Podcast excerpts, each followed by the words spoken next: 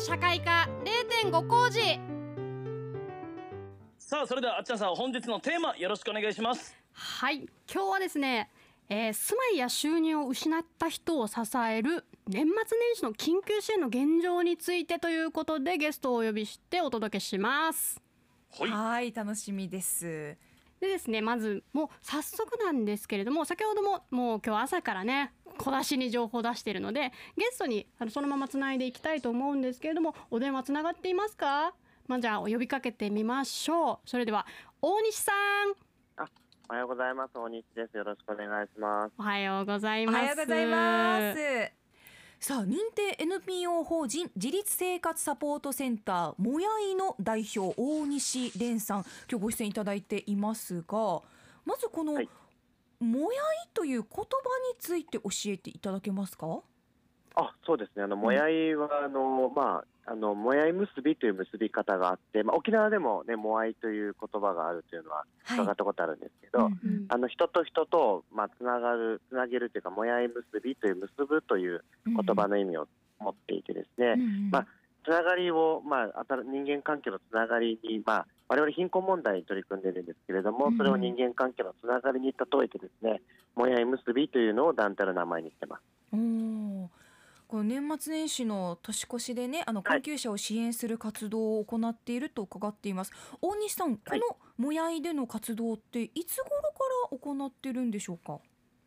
そうですね、もやいは2001年にできた団体で、うん。で生活が苦しい方への相談支援を年間で4000件ぐらい行っていてですね、はいはい。あとあの住まいがない方がアパートに入る際の保証人だったり緊急連絡先だったりっていうのを、まあ、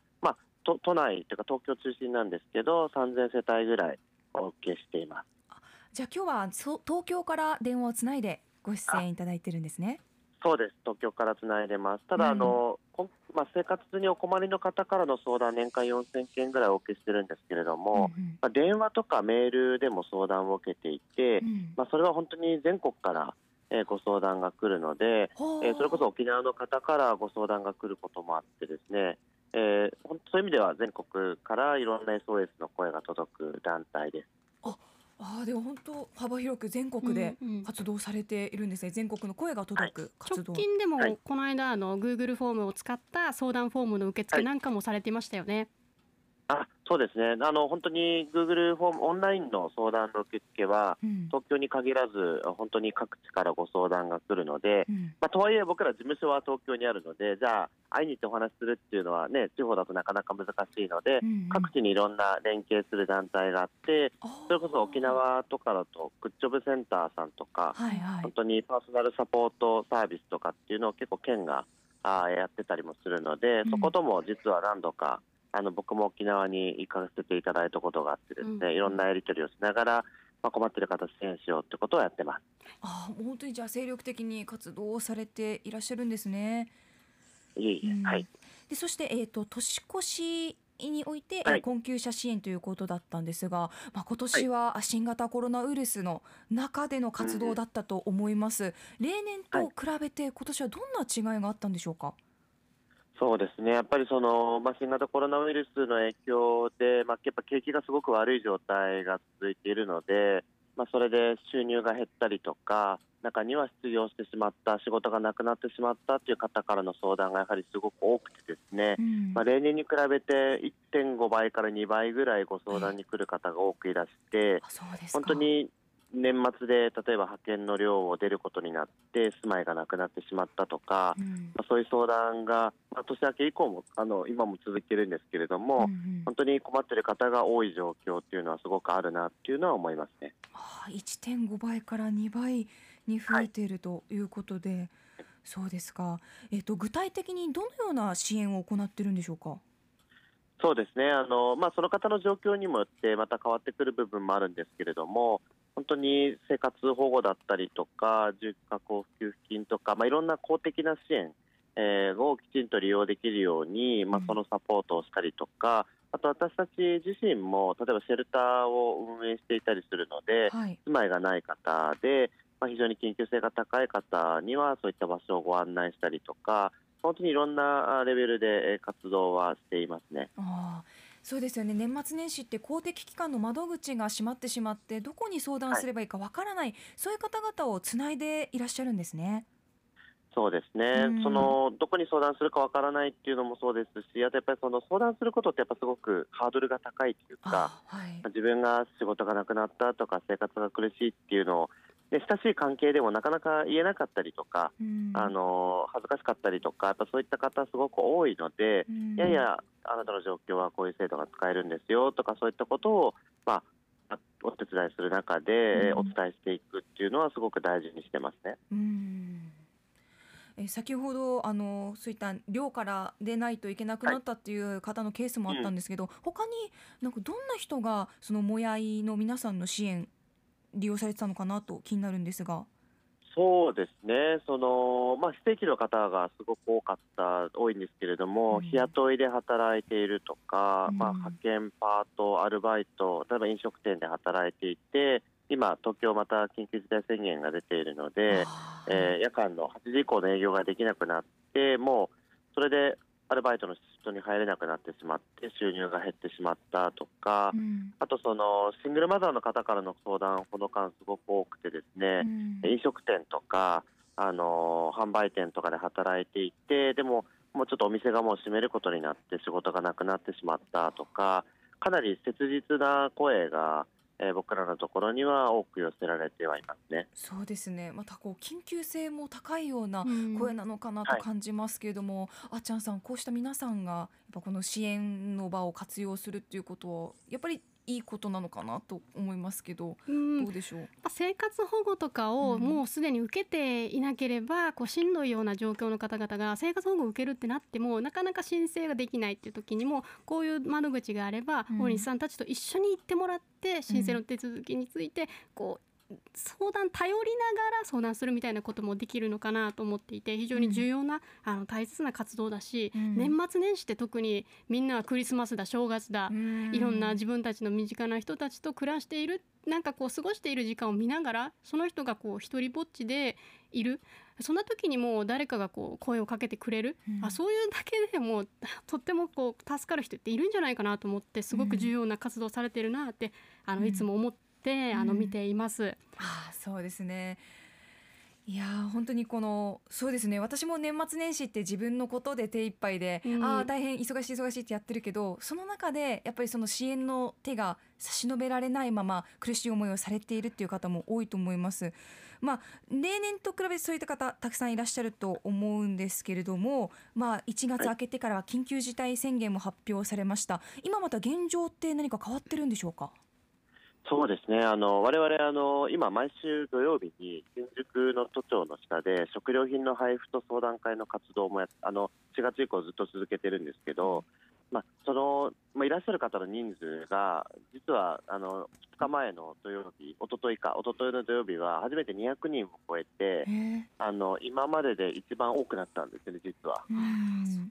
うんなので、やっぱりそれは本当に食料品の配布と相談会ということで、まあ、困っている方が来れるような場を作ってるんですが、本当に一番今までで一番多くの方がいらっしゃるぐらい困窮する方が、まあ、この緊急事態宣言もあって、まあ、かなりぐっと増えたなっていうのは現場の実感として感じますね。ああ、やっぱりちょっと肌感覚でもこういった方増えてるんだと感じる場面多かったですか？そうですね、うんいや多いですね、あとやっぱりあのこの間、急にあの関東とかすごい寒くなったので、やっああぱそれもあの精神的にも結構お金もないし、うん。えーね、外も寒いしってなってくると、やっぱりメンタル的にもかなりしんどい方がやっぱり多くなってるかなっていうのはあって、うん。あの精神的にかなり弱ってしまっている状況の方も増えてるなっていうのは、すごく感じますね。うん。ああえー、これ難しいですよね。メンメンタルのケアとかもどこまでやっていいのかってその辺はまた別の医療機関とかにつないだりもされるんですか、えーあそうですね、もちろんそういったこともやってますし、うん。うんあとその、まあ、やはりその生活の状況が改善すると、かなり気持ち的にも楽になったりすることもあるので、うんうん。まあ、そこはある程度セットで、えーメンタル的なケアっていうのも専門的に行うメンバーだったり、機関と連携してもいますし、うん。一方でやっぱ生活の状況をより変えていく見通しを立てていくと、支援の中でえーできていくと、本人の状況っていうのもすごく良くなったりすることもあるので、そこはもう本当、両輪でやってますね。あそうですよねいや朱里之助さんここまでのお話聞いていかがでしょうか？はいはい僕あのリモートでパソコン見ながらね、うん。あの認定 NPO 法人自立生活サポートセンターもやい検索してみてるんですが大西さん優しい顔してますね はい本当に優しい顔してます、であのもやいのホームページ見てたらあの今言ってたみたいにまあ入居支援事業生活相談事業に加えて交流事業などもやっているっていうのがはい書かれていまして、まあイベントとかもやられてるんですね。そうですね、まあなんか当事者の方同士の交流の機会みたいなのを作る活動やってます。うーん。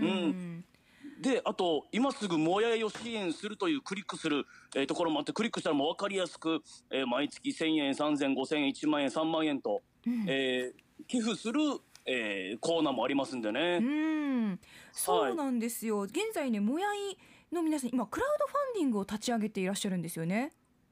はい、そうですね。うん、これどういった内容のものなんでしょうか？そうですね、あのまあ、年末年始の支援と、それからまあその後も含めたえ支援ということで、主に住まいがない方が、あまあ、緊急的なあ支援を、まあ、公的な支援につながるまでの間の宿泊にかかる費用だったり、はい。生活に費にかかる費用だったり、あと、そういった食料品の支援とかをするのの食料品の購入費だったりとか、あとシェルターを運営する費用ということで、クラウドファンディングを今行ってまして、あの GoodMorning というクラウドファンディングサイトで、えーやってるんですが、もやいとか、クラウドファンディングとか、えー GoodMorning とかで調べていただくと出てくるかなと思うので、ぜひご支援いただけたら嬉しいなと思います。うん、これ支援はい料金おいくらからできるんでしょうか？あのいくらからでも1000円からでもできたと思います。はい、うんよろしくお願いします。期限はいつまでですか？期限はね、クラウドファンディング自体はもう15日までなので、終わもうすぐ終わってしまうんですけれども、はいまあただ、今、あの朱里之助さんがご紹介してくれたように、ホームページ等でもあのご寄付とか、うん。えーそういったご案内してますので、あうん。とあの物資、例えばあのお米とか、カイロとか、まあ、いろんなその困っている方向けに我々配布していたりもするので、ホームページでそういったものもご案内載せてますので、もしよければご覧いただければ嬉しいなと思います。はい、クラウドファンディングでの支援、そしてホームページから寄付の支援、また物資の支援も行っているということです。はいはい。あのでは最後時間迫ってまいりましたが、一言で大西さん、ラジオを聞いてる皆さんにメッセージをお願いします。そうですね。あの沖縄でも本当に生活苦しい方、あ今、すごく残念ながらコロナの影響で増えていると思うので、えご自身が困っている方、身近にそういった方がいらっしゃる方、本当に遠慮なく、えーご相談をしていただければと思いますし、うん。えー本当に困った時にはあー制度を使ったりとか、い支援を求めるっていうことをためらわないでほしいなと思います。うん、こうしたもやいの皆さんの活動理念ってあっちゃんさんが繰り返し訴えてきたことにも近いですよね。ね本当に素晴らしい活動されてると思います。はい、ま支援したいけど何からやればいいかわからないという方ぜひもやいのホームページまずは見てみて学んでみましょう、えー大西さん今日はありがとうございましたありがとうございました。アップのポッドキャスト最後までお聞きいただきありがとうございました。生放送は平日朝7時から。FM921 AM738 RBC アイラジオ。県外からはラジコでお楽しみください